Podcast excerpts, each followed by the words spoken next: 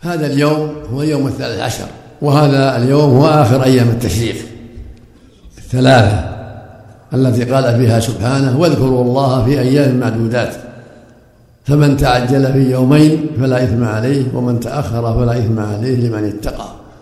واتقوا الله واعلموا أنكم إليه تحشرون. واليوم الثاني عشر هو يوم النفر الأول. وهذا اليوم الثالث عشر يوم الجمعة الآن هو يوم النفر الثاني.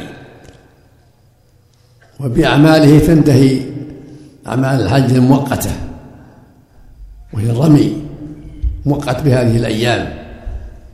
فإذا غابت الشمس هذا اليوم انتهى الرمي وانتهى الذبح ذبح الضحايا والهدايا المتطوع بها.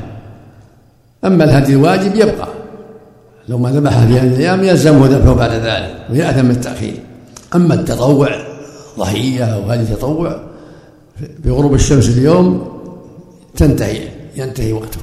وينتهي أيضا تذكير الذكر الخاص والتكبير الخاص بغروب الشمس. لأن بغروب الشمس تنتهي الأيام المعدودات. والواجب على كل مؤمن أن يتقي الله في كل مكان وبكل زمان. لأن الله جل وعلا أوجب عليه التقوى أينما كان. قال تعالى يا أيها الناس اتقوا ربكم. قال تعالى يا أيها الذين آمنوا اتقوا الله وقولوا قولا سديدا. يصلح لكم أعمالكم ويغفر لكم ذنوبكم. قال تعالى يا أيها الذين آمنوا اتقوا الله ولتنظر نفس ما قدمت لغد. واتقوا الله إن الله خبير بما تعمل المعنى في كل يوم. في كل زمان في كل مكان. قال تعالى يا أيها الناس اتقوا ربكم إن زلزلة الساعة شيء عظيم.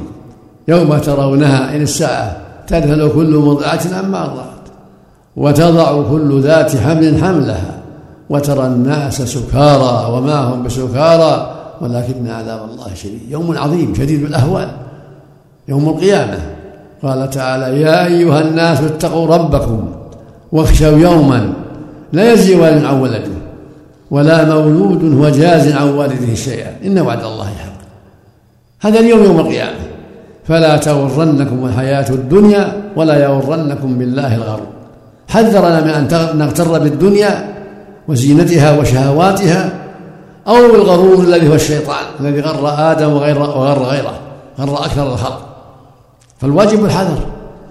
لك في في الأكثرين أسوة أن تحذر ما دام الأكثرون قد اغتروا فاحذر. أن يصيبك ما أصابهم. ويوم القيامة شديد الأهوال. يوم يفر المرء من أخيه وأمه وأبيه وصاحبته وبنيه صاحبة زوجته. لكل امرئ منهم يومئذ شأن يغنيه. هذا اليوم العظيم. فلا ينجي منه برحمة الله إلا الإعداد إعداد العمل الصالح. هذا هو السبب. والمعول على رحمة الله وعافية. سبحانه وتعالى. فالرسول صلى الله عليه وسلم أمر الأمة بالعمل وقال واعلموا أنه لن يدخل الجنة أحد منكم بعمله. قالوا ولا أنت قال ولا أنا.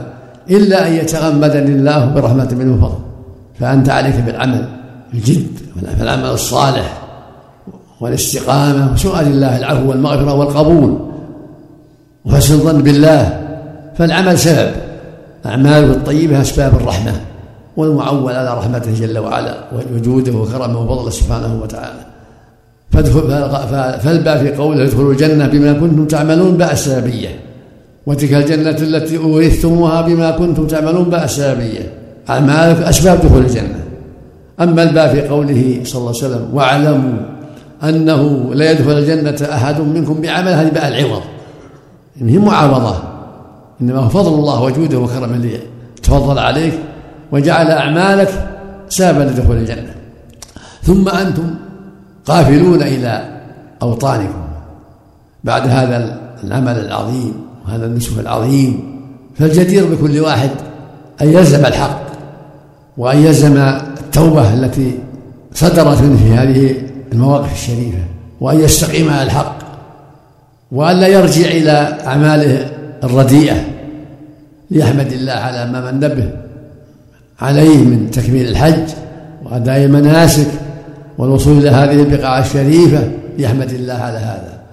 وليسأله القبول والمغفرة وليسأله الثبات على الحق ليسأل ربه الثبات على الحق وليحذر أن يرجع إلى شيء من حاله السيئة السابقة ليحذر أن يرجع إلى شيء من أعماله التي تغضب الله عليه. وليسأل ربه الثبات وليستمر على الحق حتى الموت. ثم ينبغي أن نعلم أن هذا اليوم هو آخر الربيع هو آخر الأيام كما تقدم. بعد الزوال الذين لم يتعجلوا يرمون بعد الزوال. ما هي رمي قبل الزوال؟ قل من قال بجوازه بعض الفقهاء قبل الزوال ضعيف. الصواب الذي عليه الجمهور أنه لا يجوز الرمي قبل الزوال. لا في هذا اليوم ولا في الأمس. كل الأيام الثلاث لا يجوز الرمي. بل يجب الرمي بعد الزوال في الجميع ومنها هذا اليوم. وبغروب الشمس ينتهي الرمي وينتهي ذبح الهدايا المتطوع بها والضحايا ينتهي ذبحها. ينتهي الذكر المطلق والمقيد المخصوص بهذه الأيام ويبقى ذكر الله العام الذي أنت مأمور به دائما.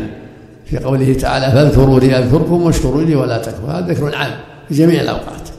وصلى اللهم أن يوفق الجميع لما يرضيه وأن يتقبل منا ومنكم وأن يعيدنا وإياكم إلى أوطاننا سالمين غانمين موفقين وكما نسأله سبحانه أن ينصر دينه ويعلي كلمته وأن يصلح أحوال المسلمين. نسأل الله أن يصلح أحوال المسلمين في كل مكان. نسأل الله أن يمنحهم الفقه في الدين وأن يولي عليهم خيارهم وأن يصلح قادتهم. كما نسأله سبحانه أن يوفق ولاة أمرنا في هذه المملكة. نسأل الله أن يوفقهم لكل خير وأن يعينهم على كل خير وأن ينصر بهم الحق وأن يصلح لهم البطانة وأن يكثر أعوانهم الخير وأن يجعلنا وإياكم وإياهم من الهداة المهتدين.